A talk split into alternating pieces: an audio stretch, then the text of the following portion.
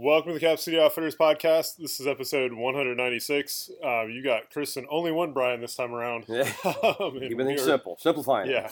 We are going to talk about um, a recent long gun focused training event we did. Um, we again shot a whole bunch of doubles drills, um, this time with a slightly larger group of folks. Um, so lessons learned, we saw, you know, observing what they were doing. Um, and then we shot the Blake drill again as well, uh, again with more people doing it. So some lessons learned. Yeah, um, from our larger cohort of data. Indeed. I think that's the right term. It works. Works for me. I like yep. it. We could call it a gaggle o' data. Gaggle o' data. Or, or flock o' data, but that just doesn't seem right. I think I think cohort works for me, so. And it sounds smart. Almost yeah. British, though. Uh, yeah, so if you're not familiar with doubles drill, um, this comes from the Practical Shooting Training Group folks with uh, Ben Steiger, Joel Park, et al. Uh, basically, we're shooting um, pair, four pairs. Um, there's a slight pause between the pairs. Um, we're trying to shoot the pairs as fast as we possibly can. Uh, so looking for splits somewhere between like zero point one three um, and like zero point two. Um, yeah, one of our guys honestly needs a tack stamp for his finger. yeah, we got he's he's got a finger bait. Well, there what there were some there were some twelves and twelves and thirteens. Yeah. Yeah. Yeah. yeah. Um, Yeah, so we did doubles again. We did it at twenty yards. Um, the idea is to put everything in the upper A zone of a U S P S A target. Um, yeah, this is all about the mount. Yeah. Um, if you haven't listened to a podcast episode, what was that, one ninety-four, I think? Yeah. Uh, we talked about this a lot then. Um, but this is kind of continuation of that refinement of the mount. And when it, when it works, it works really, really well. And when it doesn't, it lets you know something's very, very wrong, or or, or minor. Something minor is wrong that needs tweaked, um, for sure. But it, it's it's very telling. Uh, the the ability to mount the weapon properly and then get off, you know, that that hammer, hammer, hammer, hammer kind of mentality with a little bit of break in between. Bearing in mind, this whole drill, there's no time hack for the drill. There's a time hack for the splits. You're trying yep. to push the splits as aggressively as you possibly can, which means you've got to be driving the gun physically as aggressively as you possibly can into your shoulder, and then driving the trigger as aggressively as you possibly can with your strong hand, but your strong hand really shouldn't be doing much else other than driving the trigger, the trigger right? Yeah. Running the safety, running the trigger, and that's about it. Yep. Um, but it, it it shows you where any breakdown in your mount is. It, is. It shows you that there is a breakdown in your mount, and then it can help guide you to what where you need to make corrections and whatnot. Um, one of the things that I don't know that I'd heard stated until the other night was um, that the cheek weld is not necessarily super important. Yeah, so the cheek weld, and this is what I've kind of picked up from, I want to say from some of Pranka's okay. I G videos. Okay. Uh, the cheek weld is important from a getting your eye in the same place behind the optic perspective. Okay. But we're not really using the cheek to place a lot of pressure on the stock or okay. on the brace. Yeah, because I mean, I've, I've always I've always uh, been taught or talked about the, you know, it's four points of contact with a rifle, right? Shoulder, cheek, hand, right hand, left hand kind of mentality. Yeah. And and with the with the cheek, I think we almost have a similar mentality to where your how your hand, your strong hand is riding on the grip enough to drive the trigger and the safety, et cetera, but not so much that it slows down driving the safety. So you're basically using your cheek weld as an index point, not necessarily as a lockdown point, whereas some instructors yeah. in the past have taught you're driving the gun up into the orbital bone or the orbital bone down into the gun to stabilize it as well from that direction. So that's a little bit of a change that was something that I don't I had missed somehow. Not not that it really mattered in this case, because yeah. I don't tend to run super hard down on the gun anyway, um, based on height off, sight offset, but still, you know, going from there. Yeah, it's really hard to get consistent pressure um, with your face onto the stock. Yeah. So that makes it difficult to be repeatable. Okay. Um, pulling the gun in very tightly with the support side hand and the shoulder is very repeatable. Yeah, same place, same place, uh, same place. Same place. Yeah. And then also important with that is rolling that shoulder kind of up and forward. Um, helps, again, create that additional pocket. Contact. Creates that pocket. And more surface area wrapped around the back area. Of the gun. Yeah. Um, so rolling rolling that shoulder like up and forward um, makes mm-hmm. a difference. But, yeah, the the idea with the, you know, the cheek weld is really just getting your eye in the same place um, so that we we try to minimize any parallax issues behind the dot. Yeah. And at twenty yards, you shouldn't be seeing much of that anyway. Um, but still, yeah. just getting that, getting consistent, being consistent about how you're seeing things through the optic matters in this yep. case. Better better to have the optics centered in the tube than yep. off all the way to one side or whatnot. Um, yeah, this isn't the place for that. Yeah. This is not the place for that. This is not that drill, so for sure. Cool. Yeah. yeah. I, I'm going to – I was down on the end, uh, on, on on my end of the line, stinking things up dramatically yeah. for the first half of the night or first two-thirds of the night. Um, so I, I was on the struggle bus, but I've, I've got some, some physical issues um, with my shoulder that I was I was in a lot of pain. Yeah, which actually you're not the only one. Yeah, so. I was yeah, so I was I was in a lot of pain and still managed to figure out kind of how to, and I don't want to make this sound like I gave birth or something like that. It wasn't that kind of pain. It was just seriously distracting discomfort and just kind of figured out where I needed to be to get the least amount of pain and the most amount of control. Um, and we talked a little bit last time about, you know, blading your body just a little bit. If you find that you have mobility issues where it's hard to get your uh, support side elbow under the gun and pull the gun back into your shoulder at the same time, I had to blade a little bit to get there to do that. Um, and that relieves some of the tension and some of the pain from the previous night, but it, it was back with a vengeance this time around. And I'm not sure what's going on there because it's not hurting me anywhere else, but I'm noticing it there. So some minor adjustments. I do think that one of the things that I'm tweaking is uh, I, I played around again with where my hand placement is out on, support hand placement is out on the fore end of the gun. Mm-hmm. And after talking about You you had pointed out that some of the guys who teach this stuff don't necessarily use indicating devices on the gun for where their hands are. They just use the tube and grab the gun wherever they grab the gun. I, I, a little bit of moving my hand back and forth is what alleviated some of that tension, some of that pain in yeah. my shoulder. So I, I did pull the, um, I've got a small little, like, I don't know what it's called. What's that Bravo the company little nub? K G. Yeah, yeah. I, I pulled I pulled that off. Um, and I'll probably pr- play around with light placement and maybe some stuff like that too, but I pulled that off the gun so I could get my hand wherever I wanted to, and doing some of the dry fire stuff, um, did a lot of shoulder mobility stuff, some kettlebells, some, some, I don't know if you guys have ever seen like the Indian, um, the club, the clubs. clubs. Yeah. I did some weighted stuff. They're not clubs. They're redneck clubs. They're, they're, okay. they're Chris made these at home clubs, um, kind of things, just swinging those around. And one's like a metal rod that probably weighs about eight, nine pounds. And did some really good warm-up stuff, but then without the K A G on there, did did some of the bringing the gun up and just running doubles, dry fire, and then doing um, rifle cross and bilake. I'm sorry, I like saying bilake. It's more fun than Blake. Um, bilake! Anyway, um, and, and doing that, and found that I did. I still wasn't comfortable, but it was way better when I could get my hand where I needed to get my hand. So I don't know.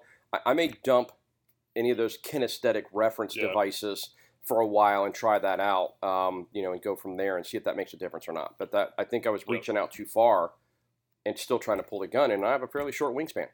Yeah. So that, that may be an adjustment for me. Yeah, there were a number of guys that found that the either the vertical grip or the angled grip or the whatever the dewacker was yeah. on the on the bottom of the rail um, ended up being exactly where they wanted to put their hand. Yeah, because they've been um, running the gun out further, yeah. been doing right, and I don't, and this is not to pick on anybody, um, not uh, but th- like doing that Costa C clamp where you're way out on the gun. That was a way of doing things that turned out to be better than the previous way of doing things. I think this way of doing things is going to turn out to be better than that way of doing things. So it's not to like pick on Costa or Haley or any of those guys running that exaggerated way extended out C clamp. It's just we're, again we're learning more, we're yeah. seeing human performance through the com- competition world. Guys getting better and faster and faster and faster, and how are the guys that are getting faster and faster and faster and more accurate getting there? It, it is it is through the technique, the repetition, et cetera. Part of that is maybe changing slightly where you hold the gun, modern isosceles, you know, going back to Weaver, going back to one-handed crap. So whatever, you know, these are just this is not like your way sucks and this is, you know, it's it's like okay, this is an evolution. Everything is an evolution in life, and that's one of the things we're seeing here. Yeah, so. so one of my recommendations, if you're going to go to the range and shoot doubles drill, take that um, stuff take off your all gun. that stuff off your gun. Yeah. Or if you don't take all that stuff off your gun, at least have the tools you need with you to, to move Adjust that it. stuff around. Yeah. Um, because it really does make a difference. Uh, I want to say you had that issue, mm-hmm. Mac J had that issue, mm-hmm. and then one or I think, two. I think Wayne was maybe chasing it a little bit too. I yeah. know he was having some shoulder issues yeah. anyway. So yeah, and at least one more guy was having. having issues with the same thing where that that yeah. thing on the bottom was getting in the way. um, and there are no young guys in our group. We've got yeah. a lot of dudes who, you know, who have lived life and have some orthopedic issues and probably some shit that needs fixed. Um, so we're just trying to work through this and, yeah. and make it happen. Yeah, yes. And then the, you know, doing more of a bladed stance, um, that made a big difference for a number of guys too. Yeah, yeah. And the only thing I would say is with the bladed stances, be, you know, be cautious, get, find out where it works, and then figure out, you know, if you if you choose to take that blade, then figure out additionally where your feet at, front to back, side to side, width-wise, and things of that nature, so that you can still move. If you get yeah. into that target shooter's blade where you're, you know, that traditional Camp Perry hundred-yard chicken wing, elbow under kind of thing with your support hand, chicken wing with your strong hand, th- yeah. then can you move from there? So there's got to be some give and take about how much you give, but it, it is a shooting drill. Figure out how to make it work into being able to move out of that shooting drill.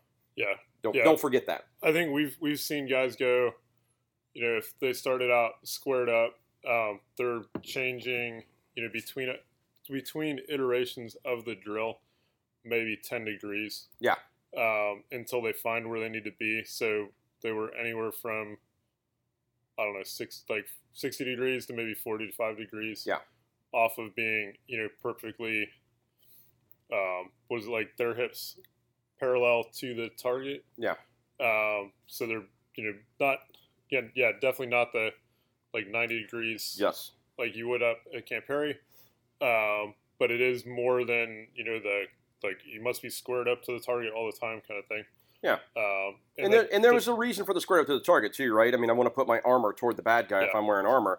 But by the same token, if I can't run the gun, there's a conversation around that, too. Yep. Um, you know, and so there's got to be something in the middle. And I would say that, you know, a, a younger dude with good mobility and good strength is probably going to be able to stay fairly square.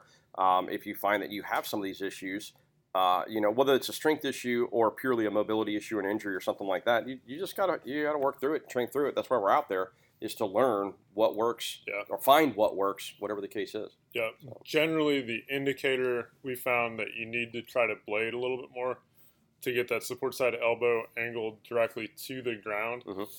is that you will see a lot of lateral dispersion. Yes. Or diagonal dispersion on the target, um, because that support side arm isn't putting vertical pressure or vertically angled. Yeah, is that? Well, it's, it's just it's, it's not, not the it's pressure's not controlling its axis. The, yeah, the pressure ends up coming a little bit more from the side than it does from directly underneath and straight back. And you also see a little bit of creep in this too, where everybody gets up, you get set on the line, and it's like you're going to do everything perfectly, but when you line up on the gun. Um, and, and you, you're you're set to the target with your right angle. You have your brain in the correct place. You bring the gun up. You fire that first pair, and everything. You know, the angels, the angels sing, the heavens open up, et cetera. You fire the second pair, and it's it's still pretty good. And by the third pair, you got loose with that support elbow, and it's starting to chicken wing. And and you can see. And if you are one of those guys who shoots enough to kind of call your shots, I had a couple of runs where. Where the third the third set was like the wake up, like crap, there it goes. There's my elbow creeping out or whatever. And then yeah. you know, and then the fourth one grabbed a hold of it and brought it back in. Um, later in the night, everything I did early in the night was just ugly. Um, just trying to figure out why I was in so much pain. But once I did figure that out, you know, you, you're looking a little bit of vertical dispersion is okay. A little bit of lateral dispersion is okay. But when you start chasing outside that A zone at twenty yards, that's significant dispersion. Yeah. Um, you know, versus if I run vertical, I'm still staying on the spinal column. From a defensive firearm use perspective, yeah. I'm, I'm okay with a near miss high or a near miss a skosh low. When you start going wide, are you going to have the effect on the bad guy as rapidly as you need the effect on the bad guy? If you're a professional end user, I think it starts to matter. Going wide starts to matter. So, yeah. Um, but you could definitely see it. Uh, and, and you could see, I don't know if it was tired or if, because we ran it a lot. We ran this a yeah. lot, a lot. Um, but it was nice to see. At the end of the night, you guys, there were, if again, if not epiphanies, but there was the recognition that, okay, if I do this, I get the result I want. Yeah. If A happens, B's the result. Great, we're good. Let's do that. Yeah, and so, it was a lot of, honestly, it was a lot of guys realizing that, like, oh, we're, you know, previous they would have shot probably point five splits at twenty yards with a rifle, maybe yeah. a little bit faster. Yeah. You know, we're now sub point twos um, yeah. with control. Yeah, yeah, yeah, with, with, upper, with good upper A zone hits. Um, if there was a miss again, and, and again, for the most part, even the guys, you know, the, these guys are all pretty solid shooters with a rifle, and and even without any of this, these are guys that would have been A Cs um, with a lot of near A's, you know, those those close misses. Yeah. Um, but to be able to tighten it down and drive it a little bit faster, I think, is always the goal. Um, is to do both, not just one or the other. Yeah. You know, we could tell anybody to speed up where the shots go. And if your technique backs it up, then you can, if you have good baseline technique, then as you, you speed things up, I think you can get further with it time-wise, efficiency-wise. Yep. So, yeah. Yep. And I think that came to light with, you know, what, eight guys on the line. Yeah. Um, I think that came to light that a lot of guys went from fairly ugly, fairly frustrated to like, hey, shit, this is kind of cool. Yep. So, good stuff. Yeah. Yeah. Uh, on the gear end, beyond, you know, running angle grips and vertical grips and stuff up front, uh, optics became kind of optics and optic mounts became a bit of a conversation. Yeah. Um, in that one, like, this is a drill that, like, the rifle has to be zeroed. Uh, you have to know what your holdover is, uh, because we are looking for, you know, rounds in the A zone, preferably in the upper A zone, uh, which means you need to take into account your holdover. Um, and if you are playing around with the, like, super extra high mounts and things, yeah, um, your holdover is now super extra large. Yes. So be aware of that. Yeah. Um, and that's one of the, one of those things, like, because now we're trying to do all this other stuff, our mental focus is on mounting the gun, you know, where our support side elbow is, where our hands are at on the gun. Um, and it's really easy to forget about that holdover part, and then your rounds end up a lot lower than you were expecting. Yeah. Yeah, I mean, if you don't, you know, if, if you go, an A R already has like two point five, two point six-ish, yeah, maybe two point seven inches of offset between the center line of the muzzle and the center line of most optics. And then you go and throw something into the equation like an extra high mount to, that's intended to be used with like nods, you know, with, with, with night optics and stuff like that. Um, you know, the, you, you can end up with north of two inches Like three, with, with three, three inches, yeah, inches, north of yeah. three inches of dispersion or, or offset between the two, and and those things are definitely like, oh crap, um, I also have this mount on here that's giving me all this extra room when I'm used to two and a half, or maybe I even forgot to take the two and a half into account, and now I'm three and a half or, or three or yeah. whatever. Uh, the other thing that we saw, um, L P V Os, um, you know, looking through an L P V O in general. Um, I think an L P V O is a tenable device at any distance. It's something you can kick indoors with and still step back to three, four hundred meters uh, with the training. But you do have to have the reps in on the L P V O. It needs to be something, you know, the bigger the tube, the better. I think if you're running a thirty-four, thirty-five millimeter tube um, with a twenty-eight millimeter objective, it lets you see through yeah. the tube better. Um, but when you start talking about low light and, and stuff like this, where you're running the gun really aggressively, and then when we got to the next drill, you know, transitioning from target to target, you know, keeping everything consistent so you can use it like the dot optic is something that takes some reps. That takes some yeah. commitment to learn that device um, for sure. And so I, I think that kind of cropped up a little bit too. Um, wh- what else did you see, or is there anything you wanted to add to that? Yeah, like the L P V O for doubles, um, totally not an issue yeah. uh, because the, t- yep. the initial time on the presentation doesn't really matter. Yep. And that second shot is entirely predictive. Yep. Um, so you might actually learn a little bit more Um, with confirming that your mount is good, um, because you're maybe not going to be able to track exactly as well through the L P V O as you would with a regular dot. Yeah. Um, during recoil. Um, but well, yeah, and also totally coming doable. up, you're looking through a longer tube. Yeah. It's it. I mean, again, I still think an L P V O is perfectly functional at those distances at that speed. It's just the conversation around it's it's a skosh, right? It's a little yeah. bit, and so you're adding a little bit too. And I think your mount, I, I do think it forces you to have your mount just a little bit better, whereas just a regular dot optic is yeah. probably a little bit more forgiving. An L P V O on one's still pretty damn forgiving. Yeah, yeah, especially yeah. the Trijicon, what is it, the Credo? Credo's a great um, one. Any of the big ones, like any yeah. of the good quality ones, you know. Yeah, my, my experience running these same drills in dry fire with, like, either a an M R O H D, um, a Holosun five ten C, or the Trijicon Accupower, which was the, op, the their scope that turned into the Credo. Yeah. Um, the Credo on, like, a Blake drill was an extra point two a second. Okay. Yeah. Um, and rifle cross would be like maybe point like point four. Yeah. Um, but but it's not like it's doable. Um, you just got to put in the work, and it's probably going to take a bit of extra work um, compared with running just an unmagnified dot. And I also think for any of those drills, you're adding another pound to the gun. Yeah. So there is that conversation about unsprung weight, as it were. You start trying to transition a physical device from one target to another across an angular metric, and, and you're putting weight on the gun. So it takes more acceleration to get it there, and it takes more deceleration to stop it at the next place. There's going to be yeah. there's some give and take on that. That's not what that optic that optic's designed to do everything, not just one thing. Yep. So, you know, take that into account, and, and your your world may dictate to you that that's something you're willing to give up at that point, too, to have the extra capabilities of a magnified optic that weighs an extra pound. Yeah. Yeah, no big deal. It is what it is. So, yep. cool. Cool. Um, yeah, from going from doubles, um, we went to shoot the Blake drill.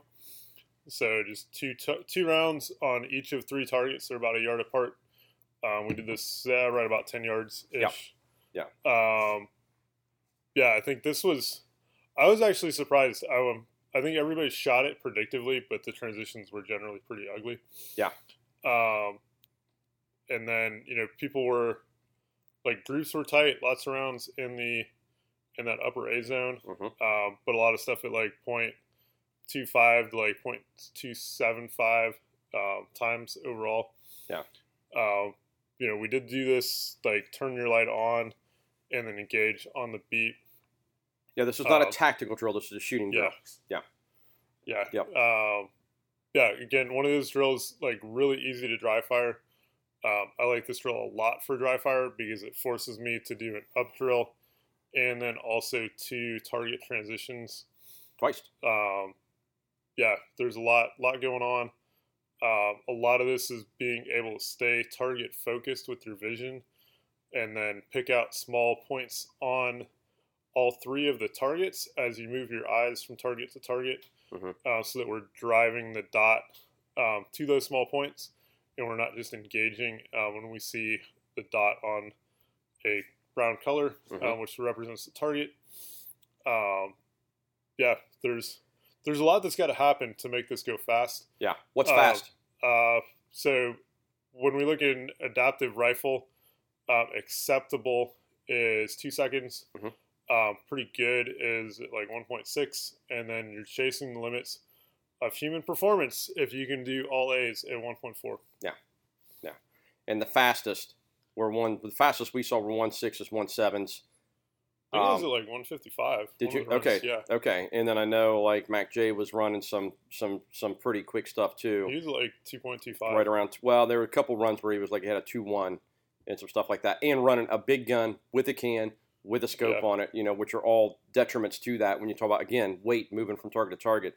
Uh, but his splits are so ridiculously fast that I think it helps it helps pick up some. Yeah. We normally say you can't, you're not going to pick up time shooting. He might be the exception to that on a couple of these different drills. But in general, yeah, I mean, you know, I, I would agree that it's like everybody kind of took a step back. We were closer, but everybody took a step back mentally to kind of ka-chung, ka-chung rather than pop-pop. At those distances, mm-hmm. uh, you would have thought the splits would have been as fast or maybe even slightly quicker with that confidence level. Um, in general, I, again, I didn't get to see all the targets, but I, I didn't I, – I was I really expected guys – you could tell if you looked at somebody and saw them tense up as they were setting up to run this and saw them start like flexing everything, locking everything in, it's almost like that's going to be a slow run. Yeah. The guys who were really calm and, and physically were relaxed as they stepped to the line um, – And, and I would say you and Mac J, and I, and I didn't get to see many other people shoot it. It's like, oh, okay, the guys that were relaxed and not tense weren't fighting muscle tension. They were just floating the gun through it, and yeah. it was pretty cool. It's pretty yeah. cool to watch. Yeah, the only thing that was tense is that support side arm yeah. driving the gun really hard into the shoulder pocket. Yeah. Because uh, that mount's got to be there, and mm-hmm. it's got to stay together through six shots. But there's a there's just a posture to it, though. There's a posture yeah. for somebody who's relaxed, ready to go, who visually has already seen it because they've dry fired it, um, you know, or has the confidence that, you know, knows they can burn this drill down. And I would say, again, you know, uh, there's a couple guys that are pretty damn good with rifles, so it was fun to watch. Yeah. For sure. So, yeah. Yeah. Yeah, highly recommend shooting Blake drill if you got a range where you can do it. Yep. Uh, lots to learn on that.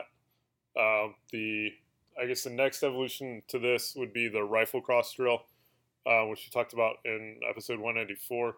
Um, we didn't get to shoot that this night, um, but I think a lot of lessons were learned on the Blake drill. Yeah, uh, yeah, and, and I think doing, all, the, all the rifle cross pulls you is is it, it forces you you're chasing mentally. Now it goes from a the you go from a shooting drill and doubles to a visual acquisition drill in Blake to a I've got to think a little bit and visually acquire and then shoot properly. So the you know the the rifle cross kind of pulls just that next level into yep. it where you've got to kind of figure out what's going on until you've run it enough that it's somewhat automatic. And I, I know I haven't.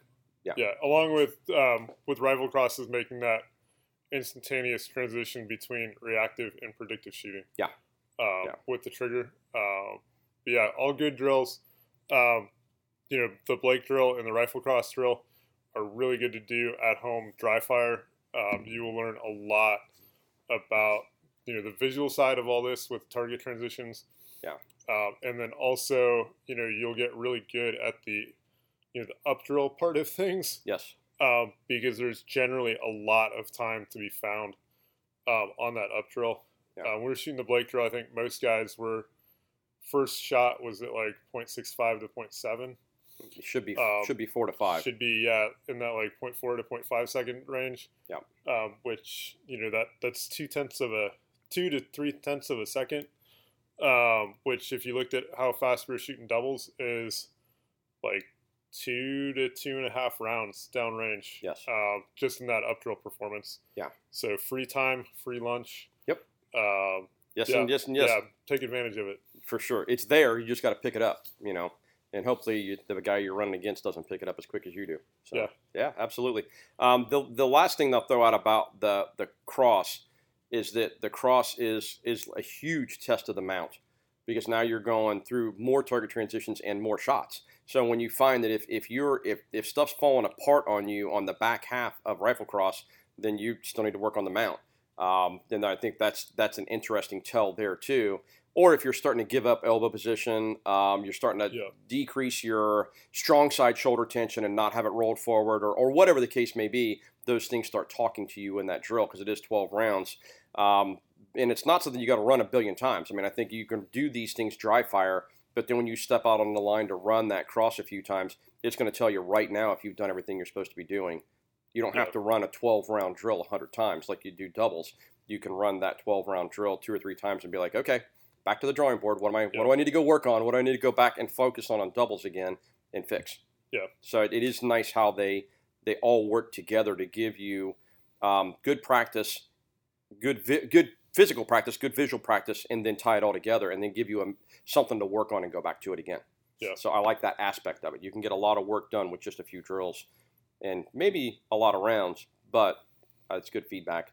Yeah. yeah. Again, most of the most of the work on this, especially the target transition stuff, um, the answer is dry fire. Yes. And then we're using live fire to validate the dry fire training. Yes, yes, yes.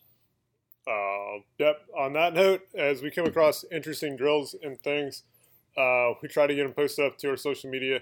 You can follow us along on Facebook and Instagram. On Facebook, look at, look for us at Cap City Outfitters. On Instagram, we are Cap City Outfitters two. Um, what we can post is still pretty limited because of the commie bastards at Meta. Yep. And their evil robots.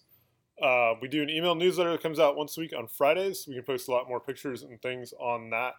So sign up for it on our website, cap city outfitters dot com, or send us an email to info at cap city outfitters dot com, and we will add you to the newsletter list.